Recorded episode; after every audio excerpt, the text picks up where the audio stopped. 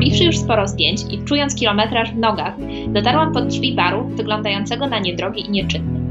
Na drzwiach wisiała odręcznie wypisana kartka z kontaktem do bioenergoterapeuty, co oczywiście uradowało mojego wewnętrznego sytuacjonistę i surrealistę zarazem, a to znalezisko. I tu do gry wchodzi element, który musi pojawić się w każdej wyprawie czynnik ludzki.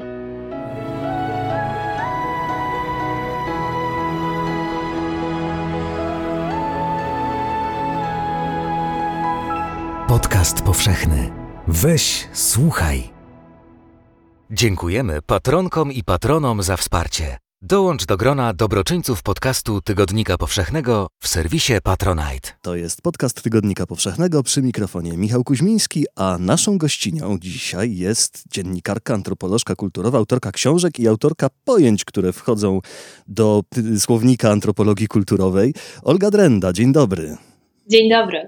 Spotykamy się dzisiaj e, ze szczególnej okazji, ponieważ właśnie ukazuje się wydanie specjalne Tygodnika Powszechnego pod tytułem W drogę Atlas Miejsc Niezwykłych. E, grube, e, opasłe tomiszcze, w którym przeczytają Państwo o podróżach, zwykłych i niezwykłych, właściwie wszystkie podróże są niezwykłe, w cztery strony świata, w najdalsze ich zakamarki, a tymczasem Olga Drenda, która E, wieńczy e, rozdział poświęcony podróżom po Polsce, zamiast jeździć do Japonii, na daleką północ Europy, czy, no, czy chociażby do Puszczy Białowieskiej, jeździ do Przasnysza, do Garwolina i tego rodzaju miejsc. I chciałem zapytać na początek pani Olgo, co pani tak z tymi garwolinami i przasnyszami? Bo ja mam przeczucie, że to nie jest tylko podróż kluczem cudze chwalicie, swego nie znacie, prawda?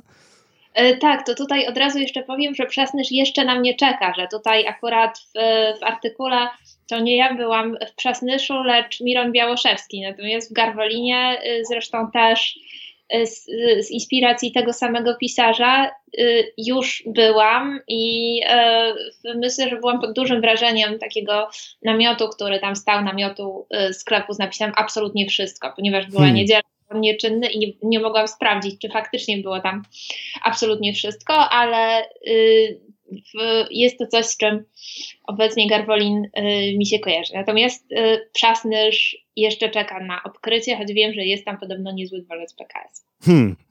Y, Miron Białoszewski, przywoływany przez panią w artykule dokładnie pod tytułem Globalny Garwolin Przasnyszki, prze, przepraszam, Globalny Garwolin Przasnyski Dryf, tutaj pułapkę na dykcję pani zastawiła, mówi tak, domy wielkie, ale cicho i pusto jak w Przasnyszu, a mówi o Nowym Jorku. I tak, i, i, i tu właśnie nasuwa się takie pytanie. Pani używa takiego pojęcia globalny garwolin w tym tekście, a równocześnie mówimy o rzeczach nieprawdopodobnie lokalnych, prawda? No bo cóż bardziej lokalnego niż te, e, te właśnie dworce PKS-u, prawda, które jeszcze pamiętają jakąś przeszłość już takie trochę pozarastane, te wszystkie obiekty, które potem trafiają na pani profil instagramowy, o którym jeszcze pewnie e, porozmawiamy. Na czym ta globalność polega? To tutaj akurat jeżeli chodzi o ten klucz Białoszewskiego, mm, to w, podczas swojej wyprawy do Stanów Zjednoczonych właśnie zauważał takie podobieństwa. On był oczywiście e, pod dużym wrażeniem, ale w inny sposób. To znaczy, jego tam fascynowało życie nocne e, i natomiast nie był, pomimo swojej garwolińskości i swojej osobności, lokalności, on nie był oszołomiony jako przybysz z PRL-u e, tym wielkim światem czy kolosalną skalą takich miast e, jak, jak Nowy Jork. I właśnie widząc na przykład to, to porównanie z siatką ulic jak, jak w Przasnyszu, i że cicho i pusto. E, to jest jedno. Inna rzecz to było, że e, kiedy widział szkielet dinozaura w Muzeum Historii Naturalnej, to mówił, że jest wielki, o jak mój wiadukt na Saskiej Kępie. I e, ja miałam trochę podobne skojarzenie jeszcze, zanim czytałam właśnie AAA Amerykę to pamiętam, że ja nie mam na swoim koncie wielu tak naprawdę dalekich podróży. Ja dwa razy znalazłam się poza Europą w celach zawodowych, z czego raz właśnie w Nowym Jorku i bardzo często czułam się jak w Łodzi. I potem... Trochę jak Adaś Miałczyński w jednym z filmów Koterskiego, prawda? Kiedy przyjeżdża tak. na Bronx. ale prawdą jest, że mnie się wiele dużych miast kojarzy z Łodzią. To jest chyba jaka, jakaś taka templatka. E, więc e, jest to taki tryb skojarzeń, e, że, że właściwie mm, myślę, że to nie jest tak, że można czuć się przytłoczonym. Być może odbiera to coś z takiego efektu, nie wiem, przyjemnego oszołomienia, uczucia, że mm, czegoś takiego jeszcze nie widziałem ale też e, z drugiej strony myślę, że e, jest w, tym, jest w tym coś pozytywnego, w tej globalnej garwolińskości. Nie można owszem czuć się e, zaskoczonym, oszołomionym, że nie, nie, nie można być pod olbrzymim wrażeniem jakiegoś miejsca, ale z drugiej strony nie dajemy się mu też przygnieść i nie czujemy się małym żuczkiem z małej miejscowości w drugoligowym kraju, E, tylko po prostu czujemy się wszędzie u siebie. I myślę, że to jest mój punkt wyjścia, właśnie czucie się, czucie się wszędzie u siebie na własny sposób. I to jest chyba moment, żeby przywołać pojęcie, które pojawia się w Pani tekście, pojęcie dryfu. Y, chciałem poprosić o jego zdefiniowanie, czy też o ujawnienie metodologii, jaka za nim stoi. Ja sobie ukułem roboczo, proszę mnie poprawić, czy, czy, czy, czy dobrze to zrozumiałem, ale jest to sposób, sposób percepowania rzeczywistości z równoczesną odmową uznawania jej za banalną, prawda? Tak, mhm. tak, tak. Sytuacjoniści, którzy stworzyli pojęcie dryfu i pojęcie psychogeografii, z którym ono się zazębia, e, oni właśnie uważali, że są e, na wojnie z banałem. Że, że, że ich rolą jest e, taka partyzantka w codzienności, przeciw, przeciwstawianie się banalności życia, przeciw, przeciwstawianie się no, uczestniczeniu też w społeczeństwie spektaklu.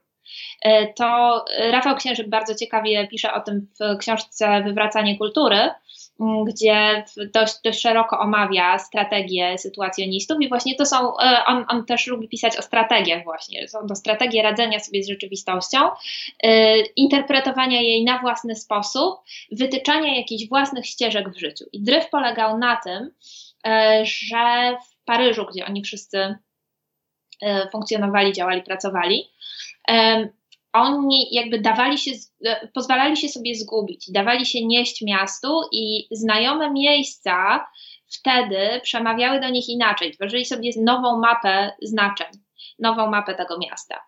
E, więc e, myślę, że jest to również sposób, w jaki ja staram się funkcjonować. Myślę, że trochę, trochę jest to dla mnie taki czysto psychologiczny ratunek, dlatego że ja się bardzo łatwo, bardzo, bardzo łatwo się zniechęcam, bardzo łatwo jakoś się znudzam, jeżeli muszę coś powtarzać, jeżeli muszę dwa razy wrócić tą samą trasą, to wpadam w jakąś złość y, z zapałem naprawdę godnym lepszej sprawy, w związku z czym zawsze staram się gdzieś na chwilę zjechać z trasy, zrobić coś ekstra, wręczyć sobie jakiś gratis.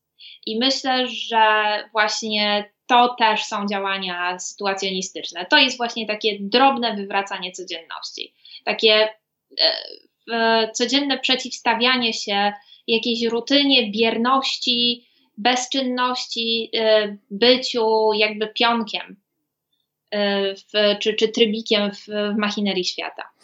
Tak się zastanawiam, czy to troszeczkę nie jest tak, że stosunkowo łatwiej jest odmawiać banalności Paryżowi, prawda, kiedy się w nim zgubimy.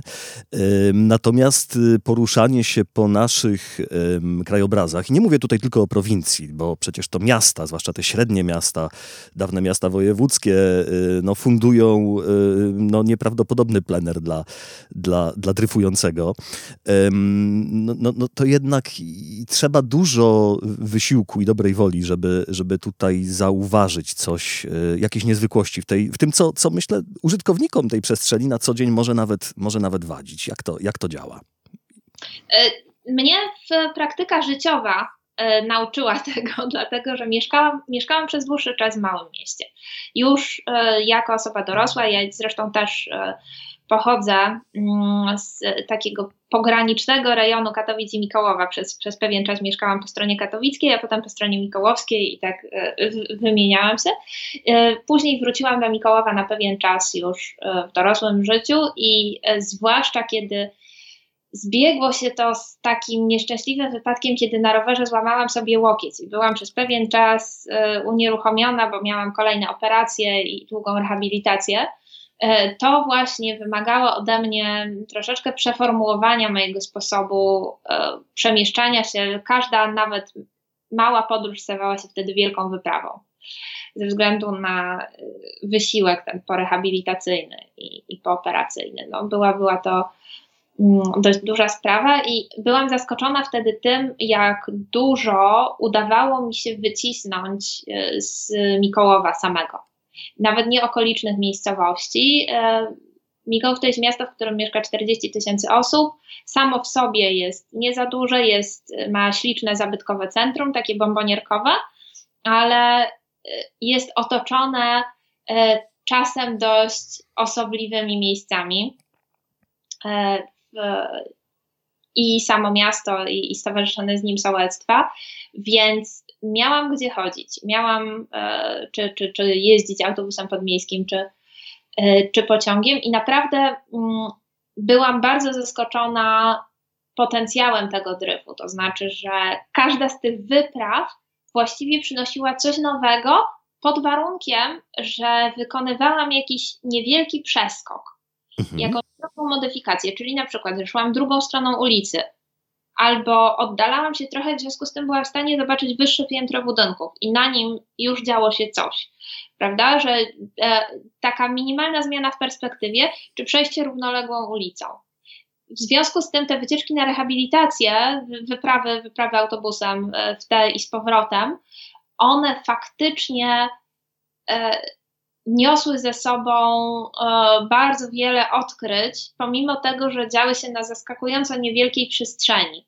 Ja y, nie pozwalałam sobie nigdy wracać stamtąd z pustymi rękami. Zawsze starałam się y, przynieść przynajmniej jedno zdjęcie, zauważyć coś. Y, więc było to dla mnie rodzajem wyzwania. Zresztą też myślę, że byłabym, byłabym naprawdę zła i rozczarowana, gdybym wracała e, z, z pustymi rękami. Mam e, naturę łowcy zbieracza. Hmm. Y, próbkę tych zdjęć mogą Państwo mm, zobaczyć na łamach wydania specjalnego w drogę. Więcej tych zdjęć, niewyczerpane zasoby tych zdjęć znajdują się na profilu instagramowym Olgi Drendy pod hasłem Ducholożka. Ciężko jest mówić o obrazach w podcaście, ale ale chcę dopytać, co takiego pani tam widziała? Co takiego pani przy, przy, przynosiła, nie przychodząc z pustymi rękami? Ojej, e, ważne było dla mnie zwracanie uwagi na przykład na jakieś rzeczy, które wcześniej wydawały mi się przeźroczyste. Czyli na przykład to było pójście na jakieś osiedle, powiedzmy. I tam e, okazywało się, że jeżeli poszłam o jeden blok dalej, to znajdowałam moje ulubione wyroby, czyli takie dekoracje ogrodowe, samoróby. E, które fotografuję od dawna i które, które bardzo lubię jest, y, i, i lubię je też bez ironii. E, czy na przykład zdarzało się, że jeżeli skręciłam w stronę garaży, to znajdowałam bogactwo bardzo starego graffiti z lat 90. To było coś absolutnie cudownego, to z czasów e, wojen, skinów, punków i depeszy. E, więc był to naprawdę zbiór archiwów. Czy jeżeli poszłam w stronę takiej dzielnicy bardziej domkowej, E, to odkrywałam bardzo stromą trasę pod górkę, ale e, wzdłuż której stały takie domy ala czeskie szumperaki. Mhm. Czyli nie tutaj była taka osmoza e, przechodząca ze strony czechosłowackiej na polską w inspiracji architektonicznej i też to, że ludzie zdobili je sobie na swój własny sposób wyrobowy. Mm, trafiałam również na kotki, na y, ślady starych napisów po niemiecku, co oczywiście na, na Śląsku się zdarza. Y, zdarzało mi się też y, znaleźć jakiś stary szyld. O, bardzo, bardzo mi się podobało, kiedy um, znalazłam czynny jeszcze i wyglądający na bardzo, bardzo, um, bardzo PRL-owski i bardzo, bardzo taki minimalistyczny i podstawowy sklep spożywczy, który mieścił się w blaszanej budce. W środku miał taką e, charakterystyczną posadzkę z, z epoki i w środku można było kupić zupełnie podstawowe rzeczy, wodę, mleko, bułki już były wyprzedane o 12, y, jakieś lody waniliowe i czekoladowe, no i cześć. Hmm. Więc pamiętam, że, że faktycznie pójście tam i, i, kupienie sobie y, wody czy coli y, również było dla mnie dużą satysfakcją. Y, myślę, że po prostu było tego bardzo dużo, bo to też mm, chodzi, chodzi również o takie miejsca i takie, takie obiekty, które są jakieś. My, skoro mówiliśmy o globalizowaniu się mm, przestrzeni, to ona ma też swoją drugą stronę negatywną. Pamiętam, że tutaj mogę się, e, mogę się pomylić, e, dlatego że e, odwołuję się do artykułu, który czytałam bardzo, bardzo dawno temu, kilkanaście lat temu, który był e, absolutnie profetyczny i który mówił, jeśli dobrze pamiętam, o escenizacji przestrzeni. I właśnie miasto Essen było przykładem tego, jak e, w Unii Europejskiej obowiązuje ujednolicony krajobraz, że jest podobna kostka, podobne dworce z podobnymi, z podobnymi peronami, e, identyczne supermarkety, trochę tak jak nie miejsca mhm. E, w, w antropologii opisywane, czyli takie przestrzenie przejściowe, które wszystkie są urządzone podobnie trochę jak terminale dworcowe, czy w, przepraszam, nie dworcowe, tylko na lotniskach. Lotnicze, tak. Tak, terminale lotnicze, y, że to są, to są miejsca, które y, są taką umowną przestrzenią pomiędzy i, i która mm, należy jednocześnie jakby do wszystkich i do nikogo, dlatego wszystko tam jest również umownie zestandaryzowane, że znajdziemy tam e, podobne sklepy, podobne kioski, podobną aranżację przestrzeni. I przestrzeń publiczna, niezależnie od tego, w jakim kraju jesteśmy, również e, zaczyna teraz wyglądać e, coraz, coraz podobniej. I w Polsce krajobraz małych, średnich i większych miast, zwłaszcza widać to w miastach powiatowych i w miastach, w pobliżu których przechodzi jakaś droga krajowa, również wygląda identycznie z parkami handlowymi, ze sklepami sieciowymi. To wszystko bardzo, bardzo się ujednolica. Tu jest y, jakieś napięcie. Tak sobie myślę nieustannie przeglądając, czy to pani profil instagramowy, czy podobne profile, y, nie wiem, podpis nieczytelny, prawda, czy susy z Doliny Muminków. Może pani jeszcze podrzuci jakieś profile, które warto obserwować y, w takich klimatach? Tak, na przykład Sylwia Zawiślak, to jest artystka z Rzeszowa, która też jeździ po Podkarpaciu. E, perspektyw na pewno mm, jest tego bardzo wiele, no i zresztą jesteśmy również znajomymi e, z wieloma tymi fotografami, fotografkami w, w życiu, w życiu realnym. No jest na przykład tak, Tekla Balonka, są sklepy rybne, właśnie, gdzie ktoś y, śledzi rozmaite y, sklepy rybne. Y, telefony, telefony to jest Y, Słupszczanin na przykład. Jest oczywiście Kosmoderna, który jeździ i zwiedza te wszystkie opuszczone ośrodki wypoczynkowe. Jest Maciej Dusiciel, który y, przedstawia bardzo, bardzo wiele ciekawych zdjęć ze Świdnicy, więc tutaj znowu o pozdrowienia z małego miasta to tak, Maciej, tak. który przedstawia Radzionków i Radzionków jest jeszcze mniejszy od Mikołowa, ale jest jakimś rogiem obfitości. Jest tam wszystko włącznie z dinozaurem. Jest to absolutnie y, wspaniałe miasto. Więc y, myślę, że, że tych, tych profili jest naprawdę dużo.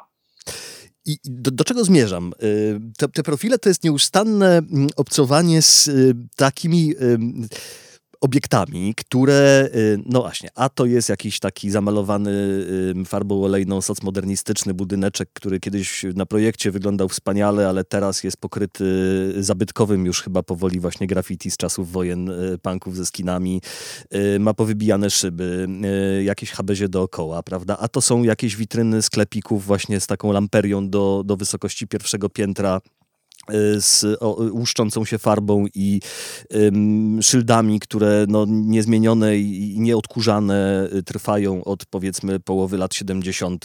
I, i głoszą na przykład galanteria skórzana, prawda? A to właśnie jakieś wytwory y, lokalnych metaloplastyków, y, czy to pomniki czynu y, jakiegoś tam. Mnóstwo... No, teraz no, niestety w Fabianicach ma być usuwane. A. No właśnie, no. i, i, ale tu, tu jest mnóstwo takich obiektów, które podejrzewam, że dla ludzi, którzy żyją w ich bezpośrednim sąsiedztwie na co dzień, no są wręcz zawadą, są wręcz czymś, co kuje w oczy.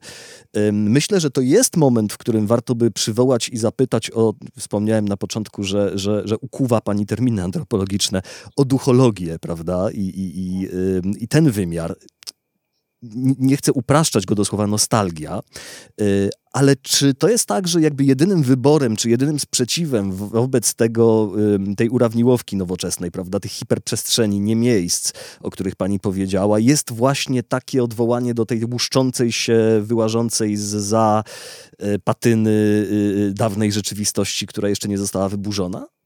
Myślę, że, że częściowo tak, to znaczy jest to kwestia pewnego balansu, bo oczywiście mhm. wygodniej jest mieć park handlowy ja również chodzę do centrów handlowych.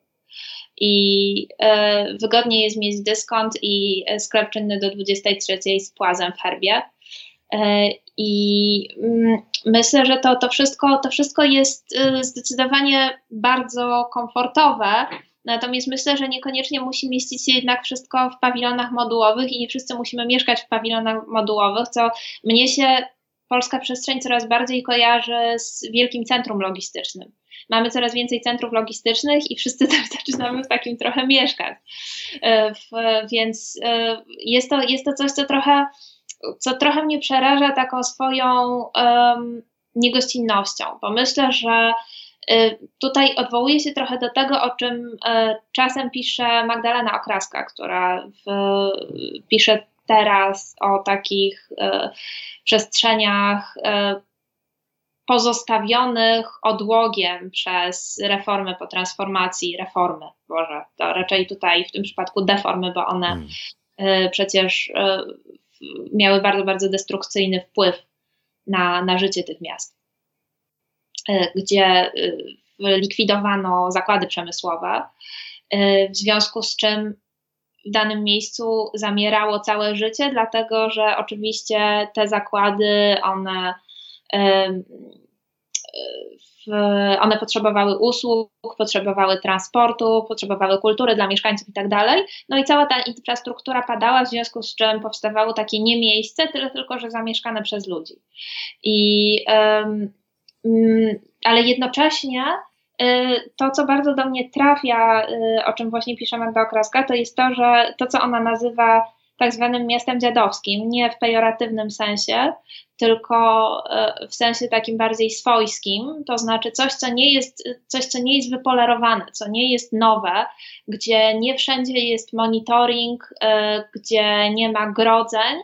Chodzi o to, że to, jest, to, są, to są takie miejsca, które nie są idealnie schludne, ale które nie wypraszają z nich człowieka, który mhm. nawet nie, który nie jest idealnym, wzorcowym obywatelem, mieszczaninem z klasy średniej tylko mogą się tam znaleźć ludzie różni. I ja również w takich przestrzeniach czuję się milej widziana.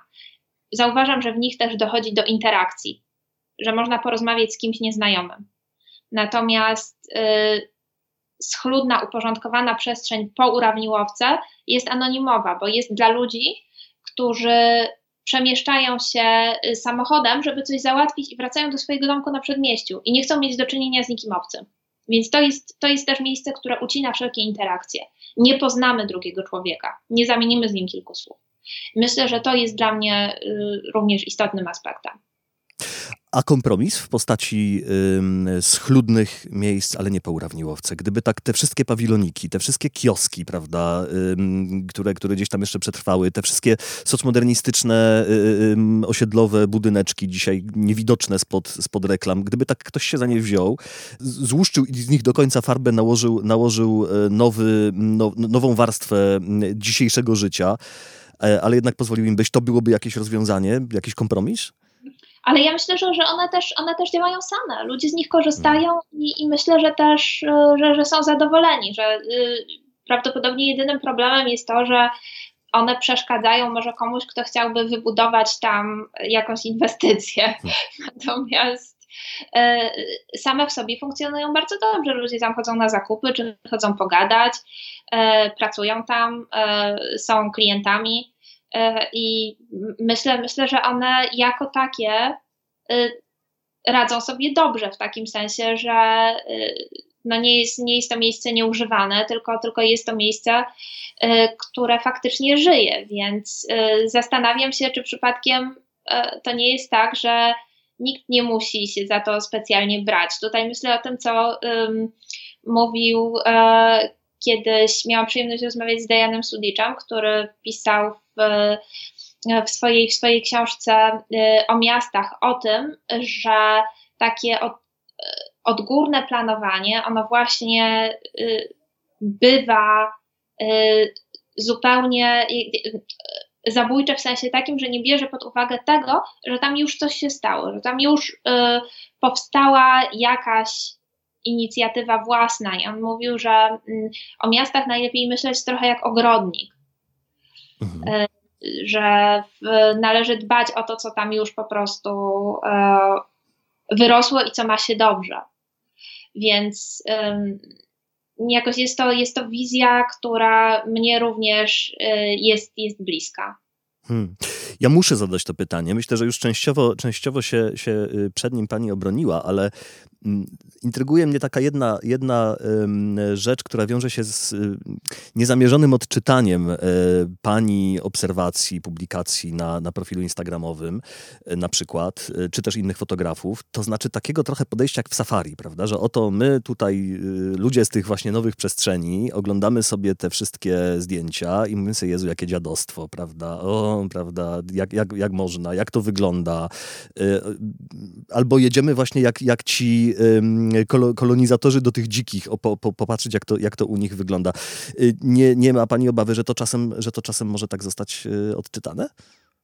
Y, ja powiem szczerze, że to jest, to jest taki argument, z którym się trudno walczy, bo tak naprawdę właściwie to można potraktować w ten sposób wyjazd gdziekolwiek. E, I, I, myślę, że wtedy jakiekolwiek przemieszczanie się już byłoby obarczone poczuciem winy. Natomiast ja jestem, ja jestem w ogóle przeciwna takiej narracji wywoływania poczucia winy y, za, za rzeczy, które się robi, są względnie nieszkodliwe, a przede wszystkim poczucia winy z powodu ciekawości.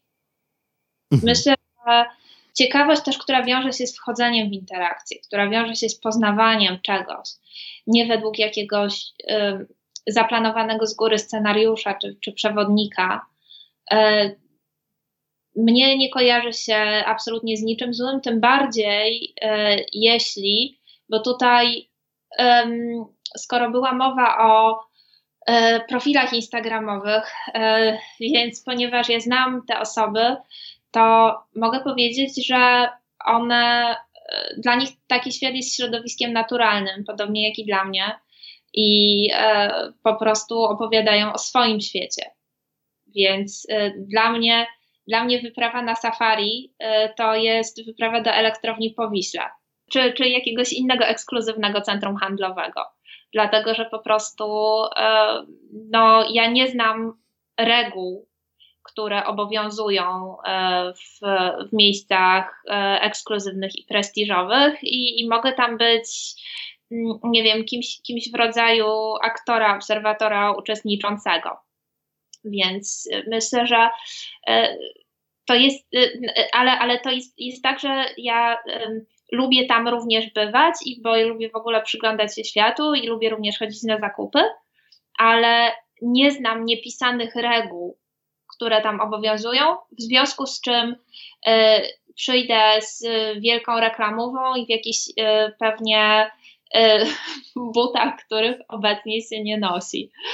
E, więc e, ja tam będę przybyszem z kosmosu, a w Bytomiu nie czuję się jak przybysz z kosmosu. Mm. Jest tutaj piękne w pani tekście stwierdzenie, stałam się koneserką własnego otoczenia. Ono mi się ogromnie podoba. Dziękuję. Drugie takie stwierdzenie to jest inwentaryzacja rzeczywistości. Rozumiem, że, że, że mm, to nie jest tylko wrażeniowe, prawda? To nie jest tylko y, bywanie, ale no, y, jest, za tym, jest za tym projekt, jest za tym cały y, kompleksowy pomysł, prawda? Na, na, na, no właśnie na co? Będzie książka? E, ojej, ja teraz, teraz piszę książkę, ale y, o czym innym. Tak, piszę książkę o, o śmiechu, o humorze i ironii w Polsce.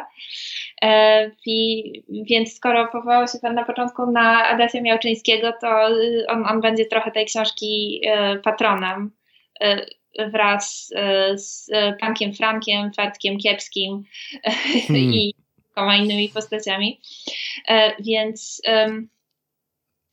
tym razem akurat ze świata rzeczy się przenoszę trochę bardziej do, do świata e, praktyk i zachowań, myśli, więc trochę, trochę, trochę jestem teraz w innej przestrzeni, ale niewykluczone, że, że, że być, być może będę mm, będę, będę pisać jeszcze o tym, e, co z nami lubię.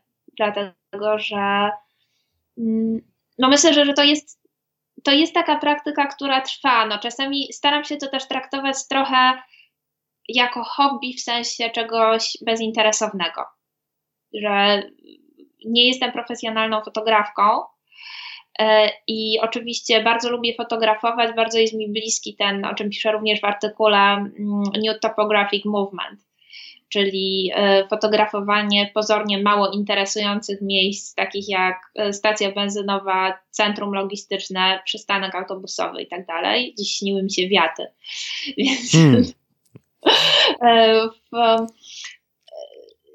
więc jest, to, jest to coś, co y, również uruchamia we mnie taki wysiłek obserwatorki, e, co sprawia, że y, to nie jest tak, że sobie tylko chodzę po jakiejś przestrzeni wyłącznie użytkowo, to znaczy, że y, idę y, powiedzmy, jadę, jadę, autobusem i idę kawałek miastem, ponieważ muszę kupić płyn do prania w sklepie Chemia z Niemiec, tylko jeszcze chciałabym zauważyć, na czym to polega, jak wygląda przestrzeń wokół mnie, dlaczego ten sklep ma taki szyld, a nie inny, y, w, y, dlaczego, dlaczego chemia i słodycze z Niemiec akurat w tej chwili mają takie wzięcie i tak dalej, że, są jakimś tam e, pomnikiem wczesnych lat dwutysięcznych.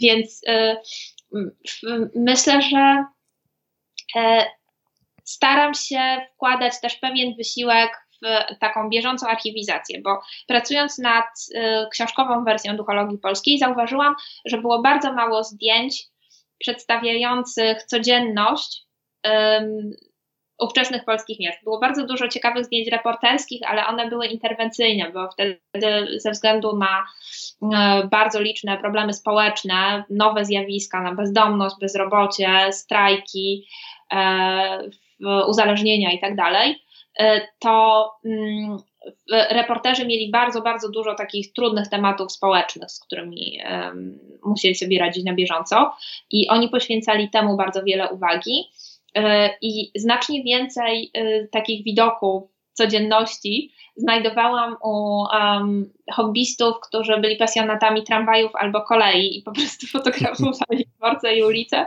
bo coś, coś tam jechało. Y, więc y, to bardzo mi się przydawało, ale wtedy sobie uświadomiłam, że tak naprawdę trzeba fotografować wszystko. Mhm. Że trzeba fotografować wszystko, dlatego że po prostu um, takie rzeczy, które są zupełnie niepozorne, anonimowe, zwykłe, y, one będą znikać szybciej niż myślimy.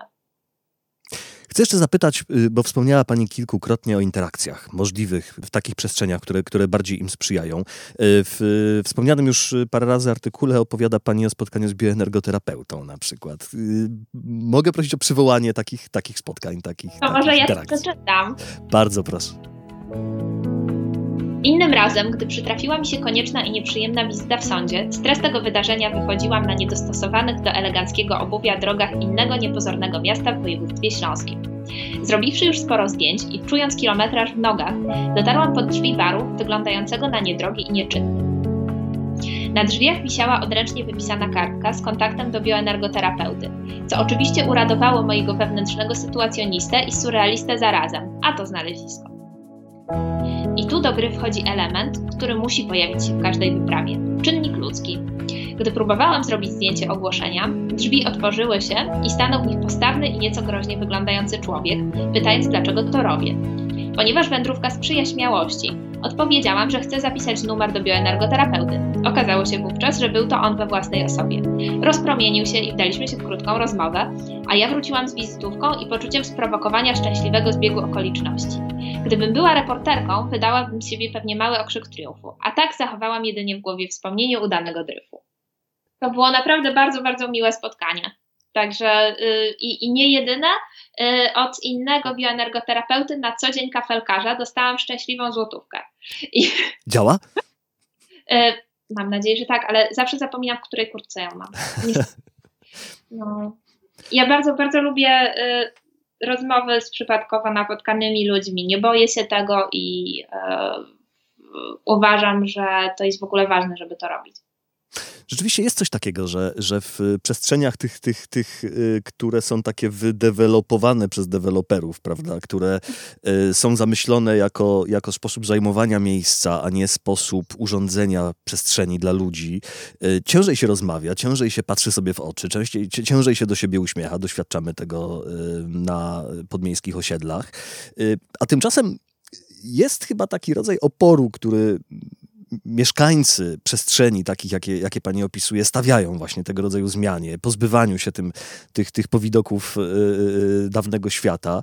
Yy, więc chciałem na koniec zapytać y, antropolożkę która obserwując wytwory kultury materialnej może mówić na temat ludzi je wytwarzających, prawda?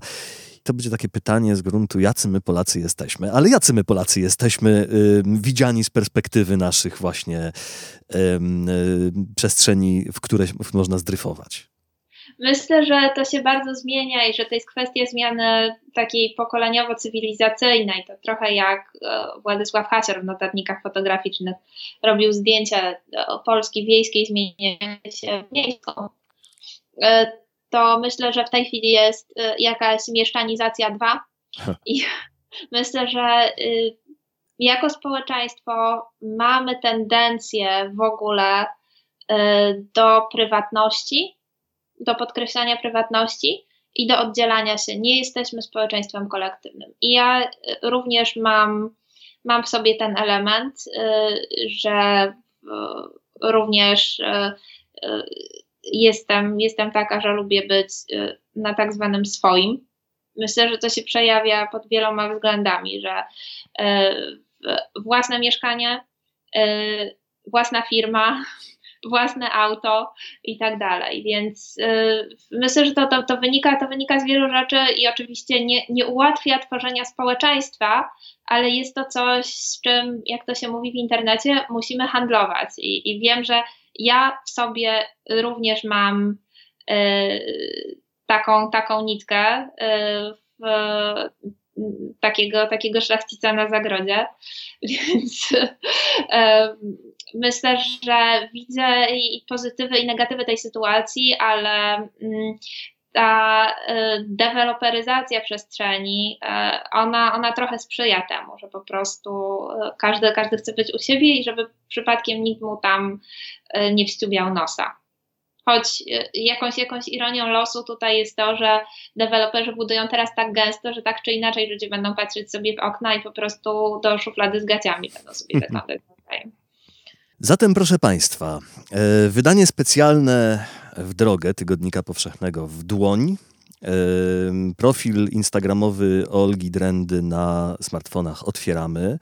Jadąc autostradą w tych właśnie nie, nie miejscach, w hiperprzestrzeniach tworzonych przez te zielone tunele z ekranów dźwiękochłonnych, zjeżdżamy na pierwszym możliwym zjeździe i gubimy się i dryfujemy. To jest pomysł na wakacje. Państwa i moją gościnią w podcaście Tygodnika Powszechnego była Olga Drenda. Dziękuję bardzo. Dziękuję bardzo.